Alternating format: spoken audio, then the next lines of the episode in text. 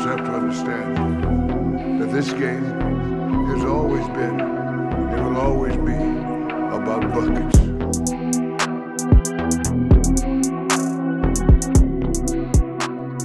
Okay, welcome back to the Tough Buckets podcast. Uh, we were debating whether or not we should uh, do this episode this week or hold off until another week. Too much has really gone on in the last uh, pretty much like six days since we last recorded that we thought it'd be good to just get on here and uh, get get a quick episode out. So I'm I'm joined as always by the A team, Sam and Jason. We're gonna run through a few topics today. Uh, I think we got to start with Sam's team down in South Beach, they acquired a new point guard to add to that team that we've been saying needs ball handling, needs a, a light, lighted up scorer that can come off the bench or even start in some cases. And they made the trade for their guy, Terry Rozier. Finally, the Kyle Lowry trade happened. I mean, they had been dancing around trading, and not that I necessarily wanted him off the team that badly, but the organization had been dancing around trading him for a long time. He had a huge contract for an older guy, and um, a lot of fans thought just because he was he's uh, good friends with Jimmy that that was the only thing really keeping him on the team. Um, I don't know if that's fair, but I think Kyle Lowry being gone. Um, and switching him out for Terry Rozier, who is obviously much younger and brings a lot more offensively at this point in, in his career than Kyle Lowry does right now. Um, and then a first round pick in 2027. Uh, NBA fans were a little bit short sighted, so we're like, yeah, whatever, 2027, that's a million years away, you know? Um, but hopefully around then, with a, even though Jimmy will be pretty aged by then. The Heat should still have a decent young core going. I mean, Rozier's only going to be 32, so you're still having a good team there. That's shouldn't be a lottery pick by any means that they just gave to the Hornets there. Um, was it unprotected? I believe so. Yes. Unprotected first. Yeah, rounder, which okay. again, like I, even if they lottery protected, I'm I'm sure in three seasons, and we can check back then maybe, but I'm sure they'll still be in the playoffs, if not contained at the level they are now. Um, but bringing Terry Rozier in, man, these last few games, uh, especially when once uh, Jaquez went down with injury, which you don't think a rookie would have that much of an effect on the offense. But Jimmy coming back, kind of from that long injury, kind of threw off the offensive flow a little bit, and then Jaquez, who's a big facilitator, went out, and uh, the offense pretty much ground to a standstill. I mean, there was games in there where there was one where the Heat had like 27 points in the first half. Um, I, I don't know if it was against Jeez. the Nets or what, but this game, like, what is going on? So they needed an infusion of offense desperately. Rozier should bring that. I mean, they just played last night in a loss to the Grizzlies. Um, obviously, there's still stuff to figure out, but a bit a bit hasty to judge off one game. But uh, offensively, Rozier should bring. Uh, I mean, his stats, like Jason mentioned uh, when this trade went down, his stats are very similar to Damian Lillard's right now. Um, he is like the most, either the most or the second most efficient pick and roll ball handler in the league right now. And you look at the uh, who the the pick guys, the rollers would have been on the Hornets. Um, Bam Adebayo is much better off of a screen than any of those guys is going to be. so you should be seeing a lot of pick and roll action, both with uh, Tyler Herro and Bam, um, and then Rozier and Bam down the stretch. Um, defensively, I mean, not that Rozier is a huge negative or anything, but Kyle Lowry, a lot of the reason he was on the court in big games is because of the hustle plays that he would make, the charges he would take, all those savvy veteran, you know, championship experience point guard moves. Mm-hmm. So if they can get Rozier to buy in defensively to get to the level of like where a Gabe Vincent was at last year, where yeah, as an on-ball defender one on one, he might not be able to um, stop like any dynamic guards. You know, you're looking at uh, a Dame, uh, Tyrese Maxey, something like that. But if he can hustle well, uh, play good help D, and really just if Spoelstra can get him to lock in, I think that certainly shouldn't be a negative defensively. What I'm interested to see here is how the Heat are going to handle a lineup because running Rozier and Herro at the same time, those are two guys with pretty similar skill sets uh, to both be on the court all the time. So they might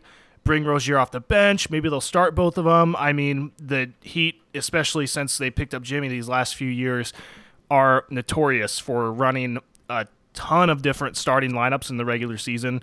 So uh, we're going to see a lot of experimenting here. I mean, we could get a lineup with uh, Herro, Jimmy, Jaquez, Nikola Jovic, and Bam, or you could take out Jovic, throw Rozier in there, uh, Caleb Martin, although there's talks that he might be dealt in a trade here as well. Um, I'm interested to see. That's what I've been hearing. Yeah, yeah. so we'll see. I mean, the trade deadline's not for uh, a little bit over a week here, I think. So we'll see what the starting lineup ends up looking like in playoff time, and that might change depending on who they're playing. Um, but I think this is a great trade for the Heat, and I'm really looking forward to the time after the All Star break um, when they should be locking in and kind of figuring out that starting lineup to see what they can do. Yeah, like you said, Caleb Martin's name has been you know thrown out there for another future trade that the Heat can possibly make. Uh, Austin sent me something last night that the Heat are close enough to the first tax apron that they can still make small trades with small contracts. So I guess I'm going to ask both of you. I'll start with Jason.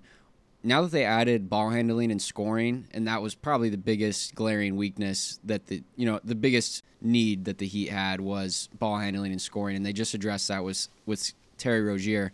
What other holes does this team need to fill to make themselves a serious, you know, top two or three team in the Eastern Conference? Yeah, Jake, you talked about you know adding the ball handling and then some more scoring.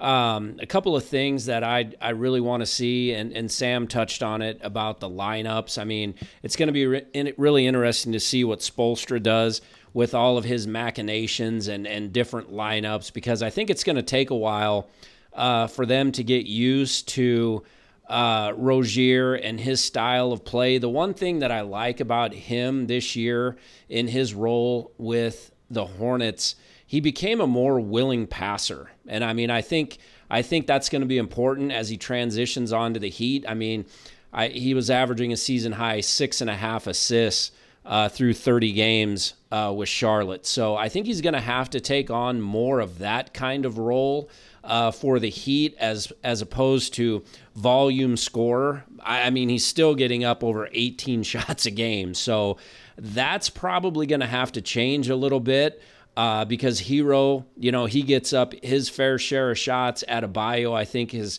I looked and saw he was around 16 a game. Jimmy's uh, uh, shot production has actually decreased a little bit as far as his volume. I think hmm. he's getting around 13 shots a game. But when you have two guys in the backcourt that are averaging, you know, almost 40 shots a game, something's going to have to give there. And I would think that as opposed to Herro deferring it's going to have to be Rozier a little bit. I think he's going to have to turn into more of that playmaker, um, setting up Herro and Jimmy, and then like Sam said, you know, uh, running the screen roll game with Bam Adebayo. I do like the prospects of that. I think that's going to be uh, really, really good. I think the one thing uh, that is still going to plague this team, and Rozier's not going to be able to help out with that much, is rebounding. I think a lot of times uh, Sam lamented last year during the playoffs was that their rebounding just, you know, wasn't wasn't where it needs to be to win playoff games. And especially when you're playing Caleb Martin an undersized guy at the 4 unless they move off of him which you know is certainly a possibility. Uh, but they they potentially are pretty small with uh, with that lineup, and there's a lot asked out of Bam to be you know the main rebounder, and I think they're just going to have to ultimately bring in somebody, and maybe that's what they do with Martin is trade him, you know, for a bigger body, somebody that's going to be able to hit the boards and help them out a little bit more, both on the offensive right. glass and, and I, the defensive You're right glass. about that. Uh, the shots like the the shot distribution in the backcourt between Herro and Rozier. I think the way they address that is bringing Rozier off the bench, and that way not only does he bring the scoring, but like you said, he's averaging that career high in assists at six a game. That's what the Heat need off the bench, and I think that's what he's going to provide them. And I think you're right. They definitely need more help on the interior. I just want to get Sam's opinion before we move off the, the Heat here. Would you trade Caleb Martin for you know, a, a, big man that can get you 10 points, 10 rebounds, even off the bench some nights. I don't know who that guy is, but I mean, Caleb Martin's had a, another pretty good start to the season this year for the Heat. I was looking at, I actually just picked him up in fantasy basketball to be my uh, end of the roster type guy, and he's been producing uh, for me. So I haven't watched as much Heat basketball as you have, Sam. W- do you feel comfortable moving off from Caleb Martin because that's a player that you know it's kind of hard to come by now in today's. Oh, league. absolutely. I mean, and he's the primary reason the Heat were able to close out Game Seven against the Celtics last year and prevent Right. that you know 3-0 comeback.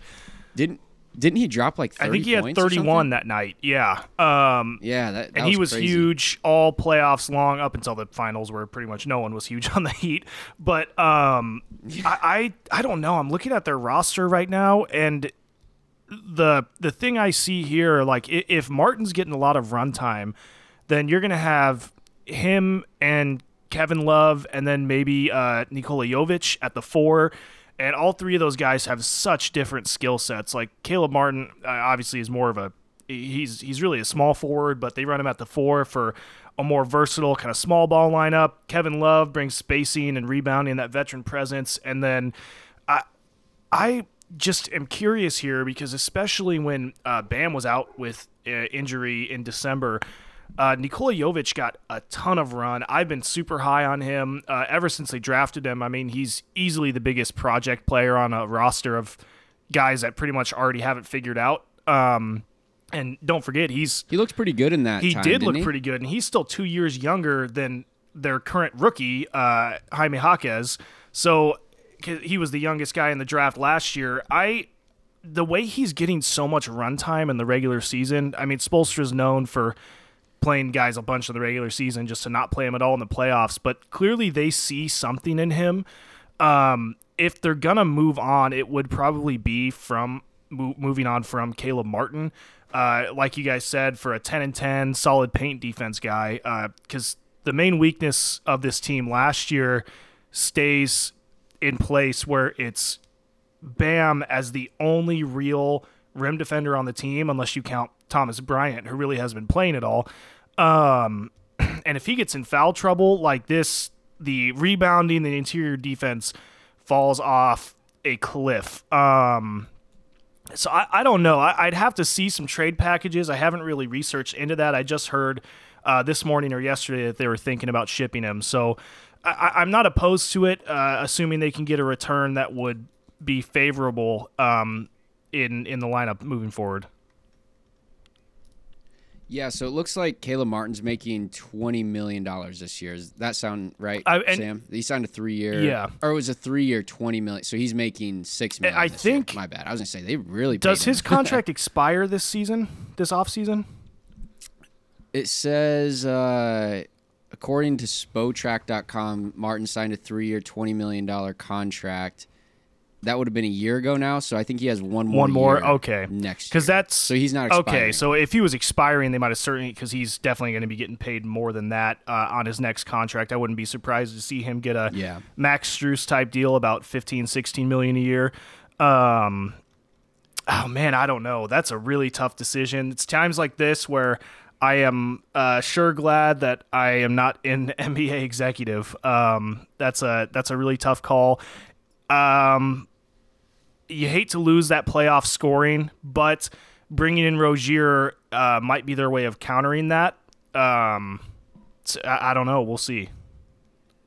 Yeah, I mean, realistically, if we're if we're being realistic with what's going to happen with the Heat in the next, uh, you know, couple weeks before the trade deadline happens, what's going to happen is they're going to hold on to Caleb Martin because he's too valuable to what the Heat want to do, and they're probably just going to end up finding some big man in free agency that comes on and you know no one expects to perform well, but does kind of what Cody Zeller did for you guys last year, but maybe at a higher level. I mean, that's realistically what's yeah, even. Kevin Love was acquired right at the trade deadline last year. Um, Yeah. I've heard they're hitting the buyout market. They might be just looking for another guy who can come in and play a solid eight to ten minutes a game. Um, so I yeah, and the Heat the Heat control the buyout market typically every season. You know, just the the mid tier players that are looking for a home. You know, who doesn't want to play in South Beach and be warm and yeah. play for It's a contender? it's savvy veterans is is what they're looking really. for. Like guys on teams where Right. they're either a youth movement or they're not real contenders. You know, um, a- and they're looking for guys who can just step in, provide some some good hustle plays, uh, maybe a few things actually, you know, a few traits and then um, roll with it from there. So we'll see. Honestly, I have no idea what an eight man, nine man rotation looks like for this team right now. I mean, you can guess at the players, but it gets really hazy around that uh, nine, eight, nine, ten spot on who's going to get play.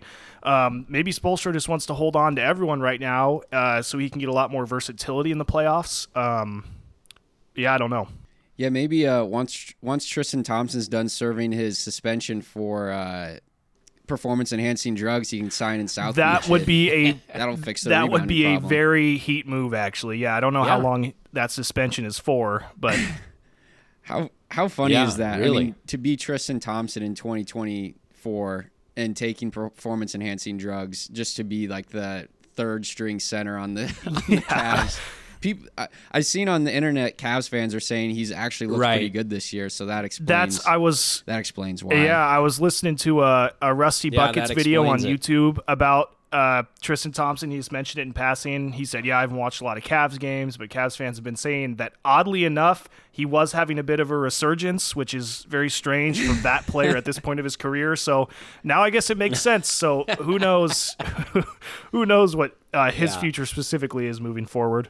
And don't forget, uh, my, Miami is an attractive place, uh, like Sam said, especially for veterans, because you can go there, get paid, and no state income tax. So, I mean, Uncle uh, uh, Uncle Sam, he, he's not pulling money out of your paycheck like he does. I think there might be another state. There might be two or three states that have no state income tax, but can you imagine getting a paycheck and not having any state income tax taken out? I mean, yeah, I know the all big right. ones are Texas and Florida, and then moving forward, as uh, I'm sure they're going to do within the next probably 10 years here. Um, I believe Vegas also doesn't have a, or Vegas, sorry, Nevada also doesn't have it's a just state Vegas, income though, tax. basically. Yeah. Um, well, let's let's be real. The team's going to be in Vegas. It's just Vegas. Um, so when you add that in, that'll be a hot free agent destination as well. But um, yeah, right now it's it's like the Heat, Magic, and then the three teams in Texas are really the ones that get that no income tax Right. boost. and our paychecks,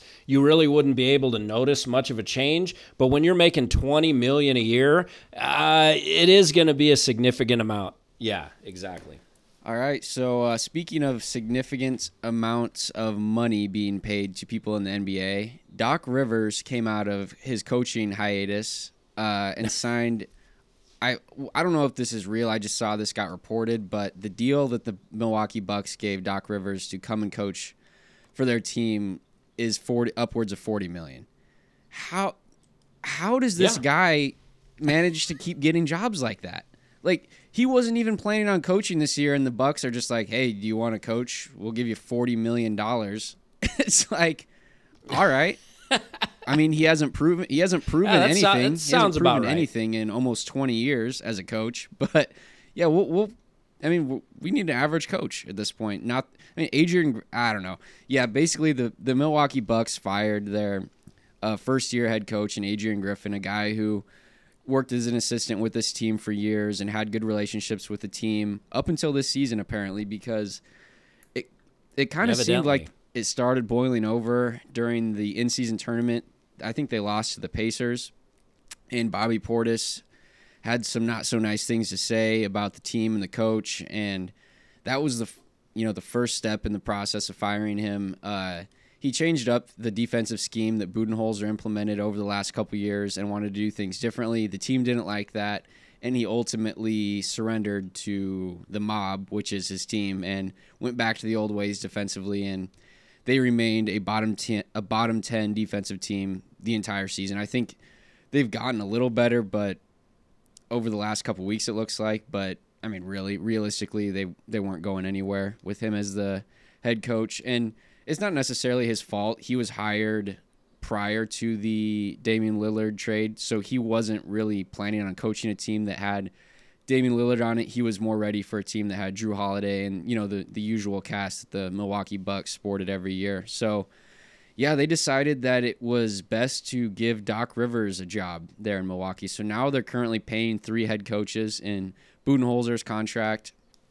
Uh, obviously, Adrian Griffin's, and now the gigantic contract that Doc Rivers has earned. I don't know if that's the right word. I don't know if he earned it. I he was just I he was know just about that, commentating, and all of a sudden, uh, you want forty million dollars? Here you go. So yeah, I don't know, uh, Jason. What what were your thoughts when you saw uh, initially when they fired their coach? Did you know that? Did you kind of have Doc Rivers in the back of your mind? Because I know I did, and I was like, no, they're not going to bring Doc in, right? And then I see the reports, and it's like, wow, okay.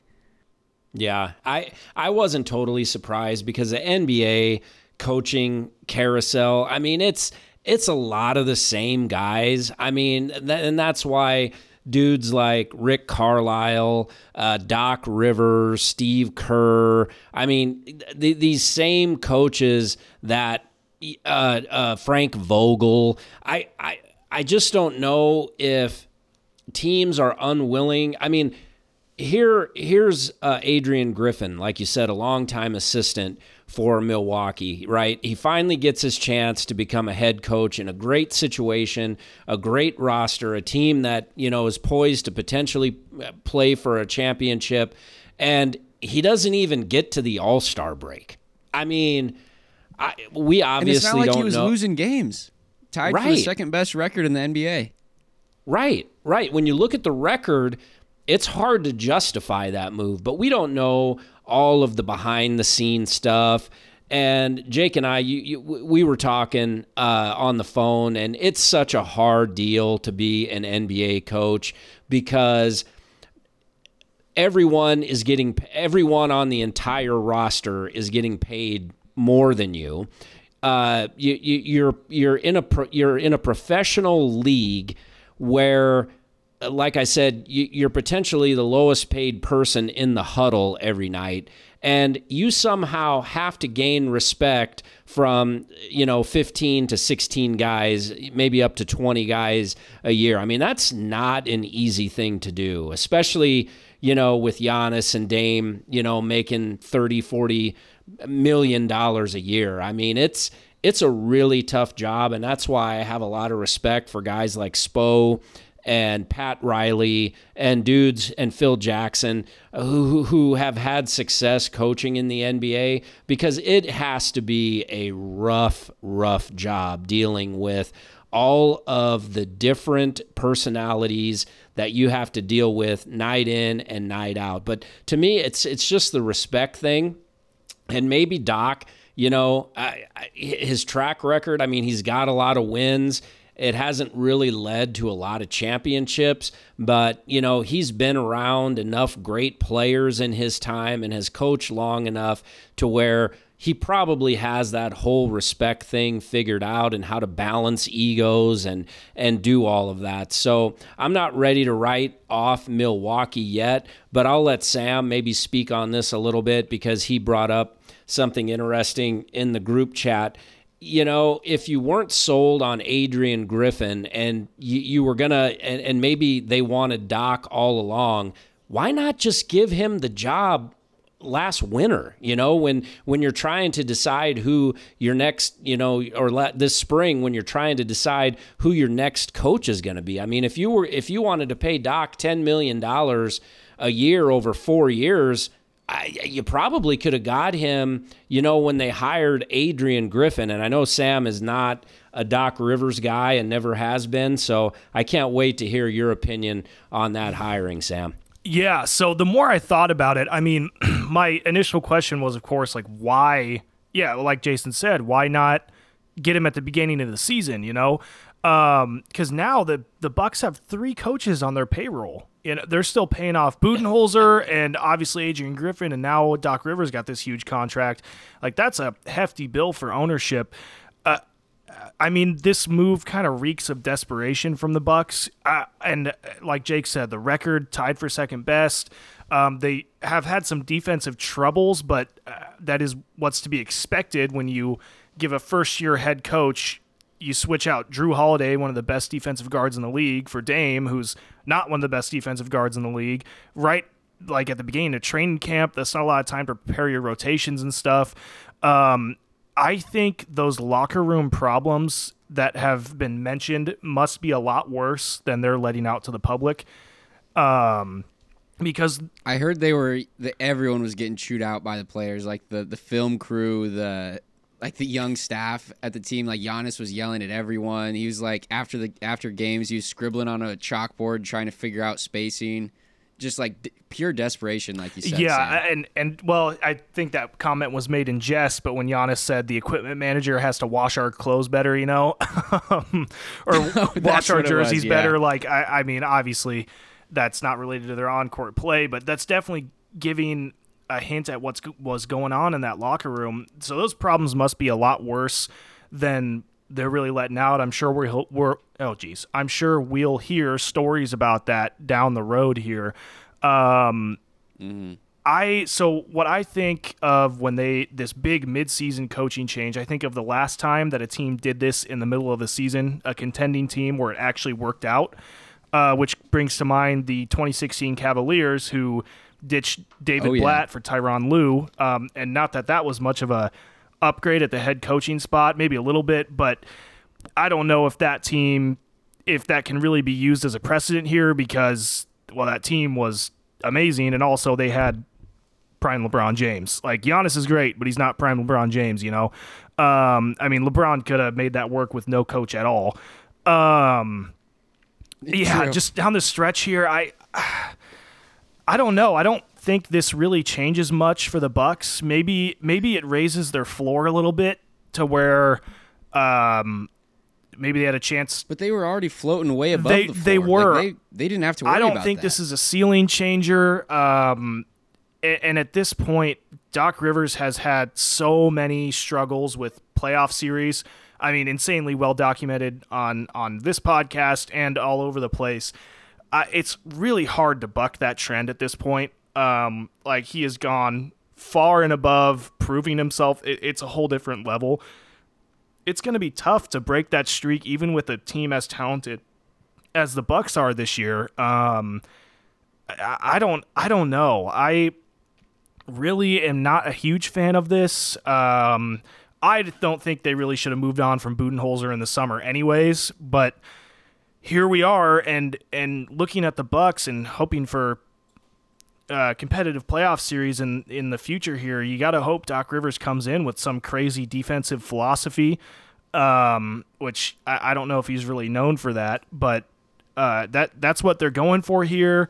Uh, maybe they just want a guy who can hold the locker room together and kind of let the players figure it out. Um, it this is just a strange move, and it's a situation that the Bucks put themselves in solely through their own decisions.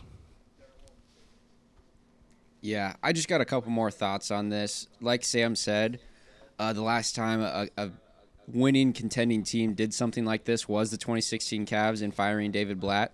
So David Blatt and Adrian Griffin have a lot in common. Only one of them had uh, experience coaching professionally in the NBA. The other one coached overseas, and that was David Blatt.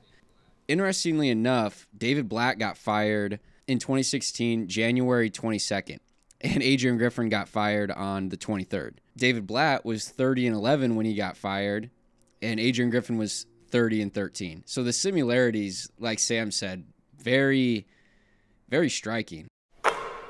Is this Doc Rivers' best team that he's ever coached? Because I feel like we say that every single time he lands a new job. Like when he went to LA and he coached Lob City, like, oh, this team might be better than uh, the 2008 Celtics that won a championship. He like this team could be a real dynasty. That fell on its face for like three or four straight years. He goes to Philly, Embiid, Harden, Maxey, Tobias Harris, great depth. This might be the best team Doc Rivers has ever had. Flame out in the second round. And now he has Giannis and Dame and Bobby Portis and Brook Lopez and all these weapons. Like it's just it seems like it's uh, Groundhog Day with Doc Rivers here coaching these teams. I don't know. It just he always gets these extremely talented teams and you know it puts a ceiling on them. Kind of like Sam says, the ceiling is kind of like the second or third round for for Doc Rivers as a head coach in the NBA. Yeah, and I think Right. I think what you said, this most talented team, uh, this is certainly up there. I th- I would say that if you combine talent with opportunity, because you look at some of those like Lob City Clippers teams, and the re- that the West was so stacked with contenders at that point that yeah, that team might have been his most Yeah. talented. But now you look at the East, I, outside of the Celtics. I mean, obviously the Celtics look like championship favorites right now. Uh, I don't know how much we can trust the Sixers down the road, but they look good. And then you can never count out Miami. But uh, really, theoretically, if the Bucks can get over the hump of the Celtics, this might be his best opportunity since that 08 Celtics team. Um, but we've seen how this has gone in the past. Groundhog's Day, like I said. Mm-hmm. We're going to see them fizzle out in the second round. That's my prediction. It's going to be interesting. It's going to be interesting if they play the 76ers in a in a playoff series because, you know, that's his old team and we're going to see who really gets the last laugh between him and Embiid and you know that that whole situation.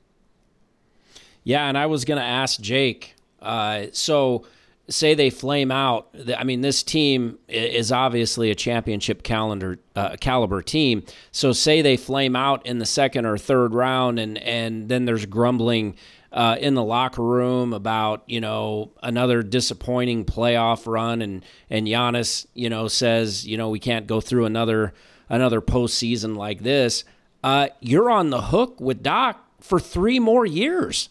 I mean, did he sign, I mean, if did he sign a multi-year deal? Was that what the deal was? Yeah, I, I was. Oh, I was just. I was. I was just looking at this before we came on, and uh, what did it say? I, I thought it said four-year, forty million dollar contract. That probably is right. I mean, that's around ten million a year for a coach. Yeah. Yep. Yeah. I, I three three and a half years. Yeah. Okay. So what if it what if it goes the way we all think it's going to go? Then you're on the hook with doc for you know another two and a half three years. I mean what do you are you going to let him go and bring somebody else in and have four coaches on the payroll? I mean wh- where does it end? Yeah, I mean, I I don't know. I, they're paying according know. to this. Budenholzer's original contract runs through the end of next season. Uh, Griffin signed a multi-year deal coming into this year, so uh, we don't know exactly how long that one's supposed to last. But that means they're paying three coaches at least through the end of next year for another year and a half here, and then two right. for sure past that, depending on how long Griffin's deal was. I, this is like the least appealing uh, paying fired coaches situation since the um, A&M football team, and they can always rely on oil money boosters to donate. You know, the Bucks don't really have that. this is more of a Nebraska type yeah, situation. Yeah. We don't have that kind of money, but we still pay all these coaches. Right. Jake, why not bring Doc in on a one year? I mean, why don't you yeah, you know si- sign sign him to a one year deal with some incentives saying hey if things go well we'll you know maybe bring you back next year. But why do you want to lock him up for that long? Yeah because I, I, don't the leverage that. was all with the bucks here. Like uh, doc was yeah. basically retired just uh, you know commentating games. Like he doesn't have the leverage here to demand that. Why why don't you say hey we'll come in pay you a bunch of money for the end of this year and then if we make it to X round in the playoffs or we hit X number of wins, then you can come right. on for another year and we'll extend you. Yeah, I tell you what, the biggest mistake this team made in the you know the coaching department was not giving Nick Nurse the job. They got the interview yeah. before the 76ers did in the offseason. I guess they didn't think he was the right guy for the job, wow. and they decided to go with an inexperienced guy that they knew in Adrian Griffin, which – he did Adrian Griffin did an all right job for a first year head coach. I think he deserves a job in the league. Don't get me wrong. But they really, really messed up in not bringing in Nick Nurse. I mean, look what he did. He just turned the 76ers into the best team in the Eastern Conference. If you, I mean, with the best player, I should say. I don't right. know if they're better than the Celtics. I, I got to make my mind up on that still. He's doing a great job there, and now you're sitting here with three coaches on the payroll and unsure if you even want the one you just hired on the coaching your team next year. So yeah, That's a great des- point, Jake. Desperation. That's a great point.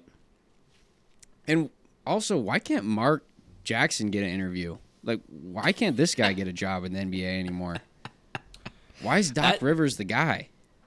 Right, right. I I don't know. I I I just don't understand the fascination uh, with Doc. I mean, I, I don't know. I it, it doesn't make any sense. But that's a great point by you, Jake. They, I mean, right now, if if you you sat down with the owner, with the Bucks owner, and talk with him, I bet that has to be what keeps him up at night is looking at the Philadelphia 76ers record, knowing he had Nick Nurse in the room and and missed out on him because wow, that that's looking like a a monumental catastrophe at this point. This is something that started to kind of creep into the back of my mind starting last year. I don't know if you guys remember the infamous Celtics versus Lakers matchup where LeBron drove to the basket and Tatum obviously fouled him and hit his hand, and that was just how the game ended. I think it went into overtime actually because of that. And Patrick Beverley grabbed the camera and showed uh, picture evidence of the foul to the ref and got teed up for that. And I, the Lakers ended up like- losing in overtime too, didn't they? Yeah, yeah, exactly. They they ended up losing that game. So th- then I'm like, wow. I mean, that's LeBron James, the face of the NBA for the last 20 Right. years, and he's he can't get a call to end the game. I, I understand refs don't like to interfere interfere with crunch time, you know, deciding games with a whistle. I, I understand that, but it's it's LeBron James, and I know that seems counterintuitive. Like that doesn't sound that fair. Just because it's LeBron, you need to make that call. It, it should be made for any player, but especially LeBron James, you're not giving that call. It's it's whatever. So a year passes, and then this year it seems like it's boiling over to coaches. Chauncey Billups tried to call a timeout late in the game. Uh, Sam actually is the one that brought this to my attention. I saw the video, and he obviously was calling for a timeout when uh, I think Anthony Simons was getting trapped at top left corner or the kind of by half court, and Chauncey was obviously calling for a timeout, and his guy ended up traveling, and it was a turnover. So it's like that's not even a missed call. That's just not paying attention to the head coach of a team that you're officiating again. You know, that that's just crazy to me. Right. And then uh, Karl-Anthony Towns dropped 62 points the other day. Was it 62, Sam? It Is that was right? 62. Yep. Yep, 62. And uh, he drove to the basket late in the game against the Hornets and got fouled by two different guys. And, you know, that ended up costing them the game. In his best performance of his career, ended up being a loss that will be forgotten because, you know, of, an, of another missed call. There was another one. LeBron was uh, taking it to the basket on a fast break and got, I think it was against the Sixers, maybe? I can't remember who they were playing but he got scratched on the arm so bad that the cut was visually bleeding from like a, a camera angle that was far away. it's like what what's happening here? Like coaches are freaking out. Um, I saw Mike Brown got ejected from a game and then brought a laptop to the post game and was breaking down plays that were missed by the refs. It's like it's like what why is this happening? Like I know the NFL has its own problems, but at least they take responsibility and you know, it's like it's not like we can find these refs. I mean, these these guys are like teachers and they have normal jobs. It's not like they're making million dollar checks. You can you can hit them with fines. Right. So Right. I don't know. I, I don't know if I even made much sense in this rant. I just think the officiating has gotten so bad that players and coaches both are tired of it. And the NBA has to take some accountability at some point because they have been quiet through all of So this. So here's something I might propose here because this is a huge. Uh, it, it's been a huge like overarching problem this year that is going to be tough to deal with every instance. Like the the Chauncey Billups trying to call a timeout. I mean that's tough to. If you miss it, you miss it. You know that's hard to review. Um, but with like the NFL, so on turnovers and scoring plays, those are um, automatic reviews, right?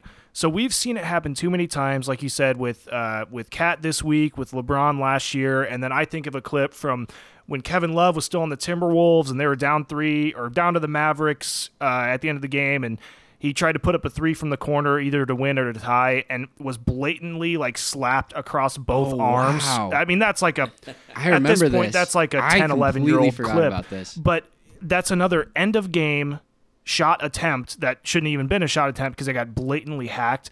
I think maybe the NBA needs to institute some kind of rule where all plays at the end of a game or half or quarter or something can automatically be reviewed at the point of attack. Like obviously you're not going to review, oh, over here on the corner someone boxed out a little too hard. Like that's not what we're talking about. We're talking about like the guy shooting the ball or making a pass at the very end of the game. Someone with the ball who is blatantly fouled and they miss it and the game's over and you know you can't challenge in the last minute or whatever.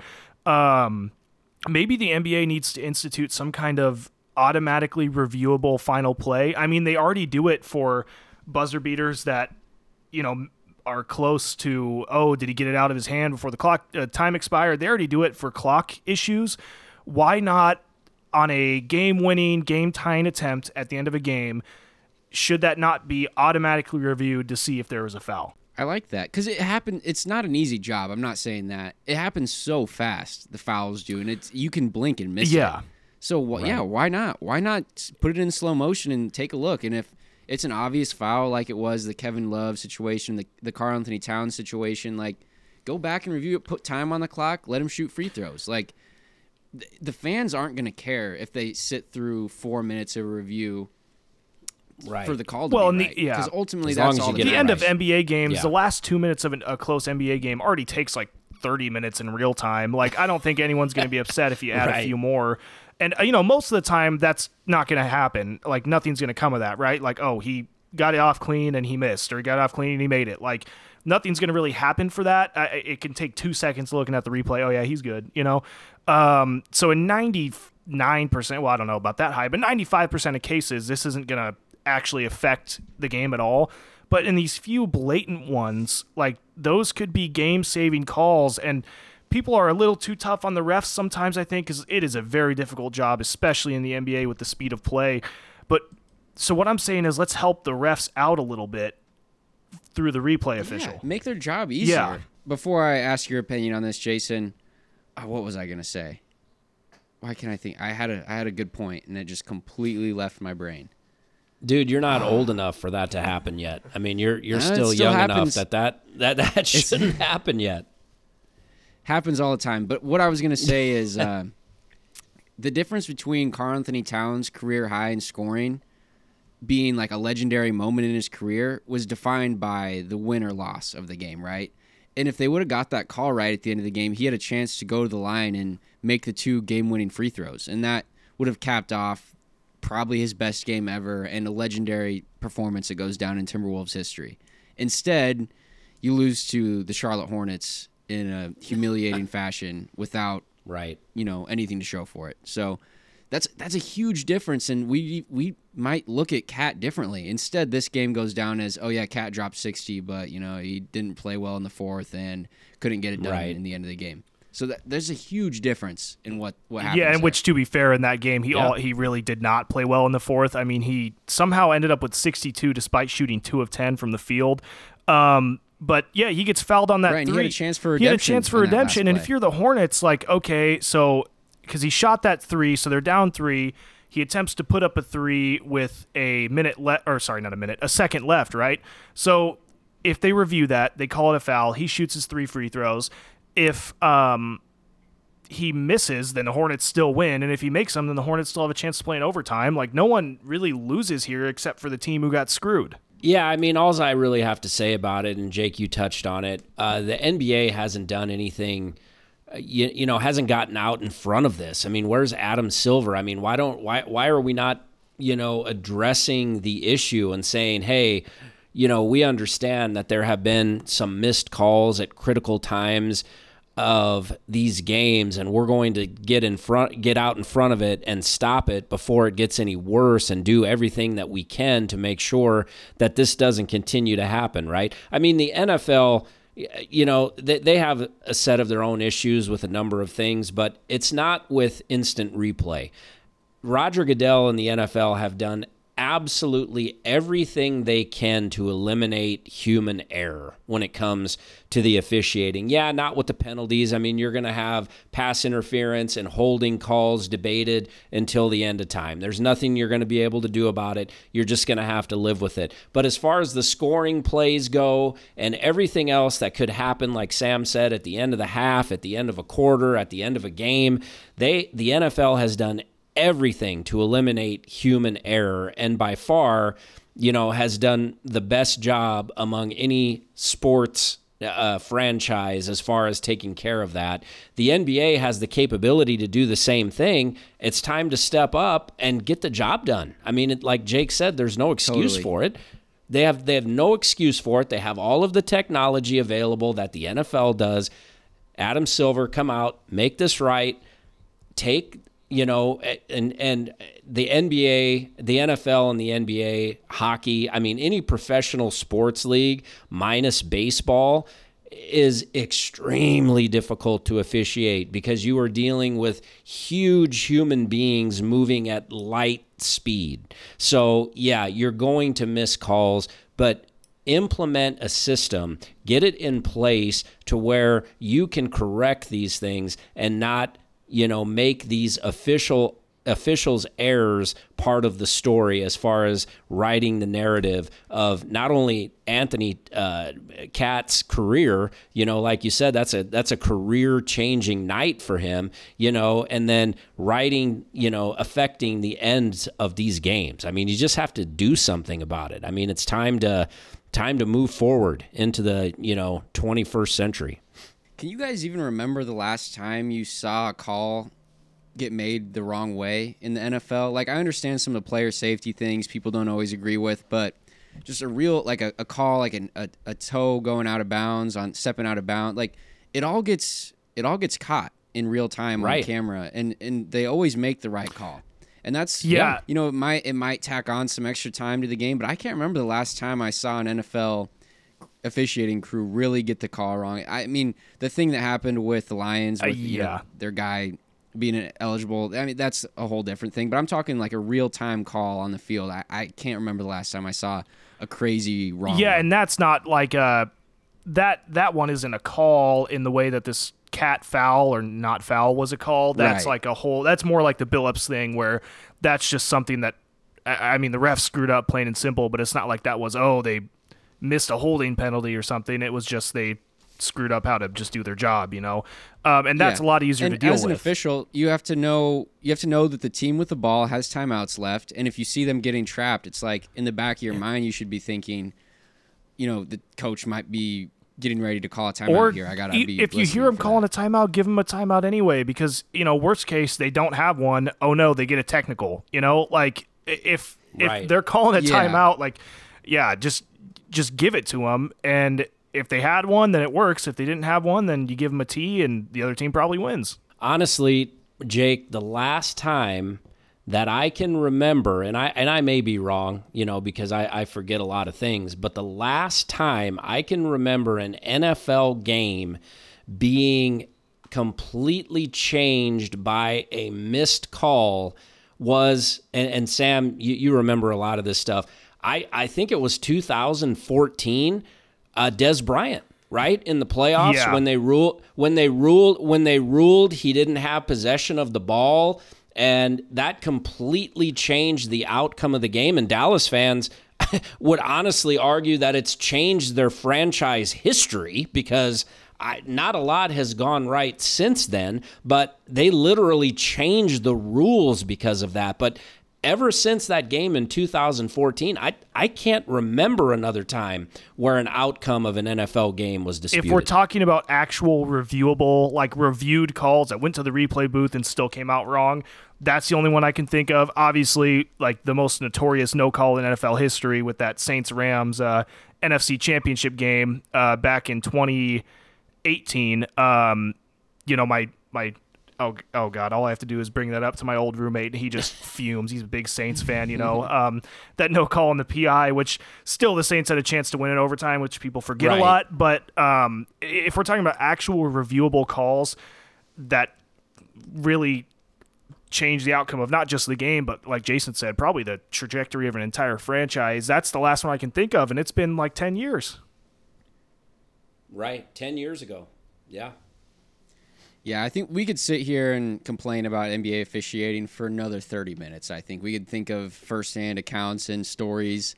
I mean, I, I guess Let's I'll talk about here. let's let's let let's talk for the next half an hour about how the Steelers got jobbed in Buffalo by the officials. Yeah, it was the refs' fault. I do. Yeah. Before we uh, move on for NBA stuff, uh, Cat dropping 62 in a loss uh, made me think of a, a, a quick trivia thing, and this is going to be a tough one. I don't know. I would not be able to get more than, uh, well, I would have got two of these guys. But so since, I mean, so Karl-Anthony Towns, geez, Towns dropped 62 points and lost, right? Uh, in all of NBA history, if we take out Wilt Chamberlain because, as we do with a lot of stats that cover NBA history, you got to kind of take him out to make it fair for everyone else. Um, by the way, Wilt dropped 60, 61 or more points and lost 11 different times, which is absolutely insane, including the record. He had a 78 point game and lost once. Um, But so if you take him out of the picture, Holy crap! uh, Cat has the fifth most points in a loss at 62. Uh, do you guys know who the other four would be? Um, oh man, and I think I would have been able to get two of these. The other two, no way. Okay, so it is one of them LeBron James in game one of the finals. That one was like that In was the- like 51. Oh, Oh, he had really? 51. Okay. Okay. Oh, so wait, wait, wait. Did you say 60 plus? Uh, yeah, more than 62. So there's a few at 60, but if, Oh, so like you. I- wow. 63 or more. Didn't uh, didn't MJ do it in a playoff game when they lost to the Celtics? He did. He dropped 63 against the Celtics uh, and lost, and then also in 1993 dropped 64 in a regular season game and lost. Um, so that's that's okay, twice. that's one of them. for MJ. I know- I think I know one. Devin Booker lost that 70 point game. Yes, to the he did. He lost in uh, March Oh. of 2017. He dropped 70 on the Celtics and lost. And these other two guys, nice. if I'll let you know, actually, oddly enough, they happened on the same day. I won't tell you the year because Oh, uh, until you take a guess at it. Oh man. I the other two guys I had in mind were AI and Kobe, just because you know when you think of high volume Yeah. scores. I mean, th- those two guys came to mind, but I have a feeling Sam's going back into the golden days of the NBA, maybe in the 60s or 70s when. And you said it happened on the same night, Yeah, Sam? I'll, I'll, I'll give you all a hint. So, April 9th, 1978, two guys dropped at least 63 points and lost. Obviously in separate games, but wow. Okay. Who were the All Stars in 78? So that would Oh, have man. been. I I'm gonna. How about is George Gervin one of them? He is. Uh, April 9th, 1978. He had What? 63 points in a game and and lost. That's the last day of the regular season that year. The other guy in on the same day in 1978, he set the well, if you take Wilt out of the picture, that's the most points ever scored in a loss at 73. Mm, 1978. 70 in 78 someone scored 60 plus points in a loss Someone- besides George 70 Gervin? they- 73 Jake, points They and scored lost. 73. Yeah. oh, you said 73? 73 points and lost. 73, Oh. dude. And this this was also Wow. in the 70s you said. Uh, on the same day in 1978. Yep. Wow. Um, okay, can can we get a team hint? Uh yes, the Nuggets. They lost to the Pistons this day. Nuggets. Oh, would it have been Alex English? uh, Not Alex English. Oh, I was I his was gonna? I, I was I was gonna guess him too. Ale- There was- uh, not not uh, not Dan Issel. No, Dan Issel was on the team, but he only had 14 that night. Okay. Who was the third guy on that team? They had three All Stars. The Nuggets. Now I can't remember. Was it? uh back Damn, I can't remember. 1978 Denver Nuggets. Man, I'm I'm I, I'm I'm drawing a blank. It wasn't. was, uh, uh, There, the uh, the third guy's last name was like Thompson. I'm pretty sure. It was sure. Thompson. David Thompson. what's David, okay. David, David Thompson, Thompson did had 73 points Yeah. in 1978 and lost to the Oh. Detroit Pistons, who at that point were still pre Isiah Thomas. Um, they gave they lost there a 139 to three-point 100. line? No three point line. He went so David Yeah. Thompson went 28 for 38 from the field. 17 of 20 from the free throw line, scored 73 points, and still lost to the not playoff bound Pistons that year. he was a crazy scorer. I Oh, mean, yeah. it was it, he he he was so good, especially coming out of college. I mean, he was. I think he might have averaged thirty plus points uh, in his last two college seasons, if I remember right. That's Clay's old man, right? No, that was Michael Is Thompson. that is is Yeah. Mike? That's Michael Thompson. Okay, this is David Thompson. Okay, yep, yep, yeah. He was Wait. he was a crazy good scorer. Didn't Bradley Beal drop 70 points He or 60 points so or something in a loss too? Beal, Damian Lillard, and Kemba Walker and Bernard King actually have all dropped 60 and lost, but that was less than uh, Cats Oh, okay. 62. Less than Yep. cats. Yeah. And then just in case you Man, were that's a- wondering, so Wilt has uh, this is just the list of his scoring. So uh, he had 78 and lost, 72, 70, 67 three times, 65, 63 twice, uh, 62, 61, and then 59 four times, all in losses. That's Wow. That is So just like I abs- said- that that's a great That stat that's great bar trivia. Oh right yeah, there. that stat gets absolutely tanked. Like a lot of all-time NBA stats, it gets absolutely tanked once you once you uh, figure Wilt in. So I had to cut him out to make it a little more entertaining. But wow. That's that's Wow. crazy. That's a good way to wrap up the episode. That's some good trivia right there, Sam. Yeah. I don't even know how you find something like that. StatMuse, they got it I all like that. covered. If any of our listeners knew any of those guys, that's very impressive because I think Devin Booker was the only one I would have got. I would have So- got Booker and Jordan, but definitely how not about the your- other two. How about your old How about your old man getting George Gervin? That was a that was a good pull Yeah, right there. I could not believe that one. Yeah. Yeah. Mm. Yeah, I get zone on that perk. If I move, I'ma throw it. I'm at the top with them knots in my hand, but look, please understand if he run, I get done. up. I hit his neck from the back, and I'm all in attack. My arms be popping like acne beat shit like a track me and I'm pulling off in that scat Please, I just made a deal with the dead. Told the people that I needed my wealth. So my soul, that's that, oh well. All in hell, all by myself. You know that this shit get legit. By that pressure, we up and it quick. If you live by, you die by the stick. It's still RP past, but I'm sick. Gotta get one that take when they fail.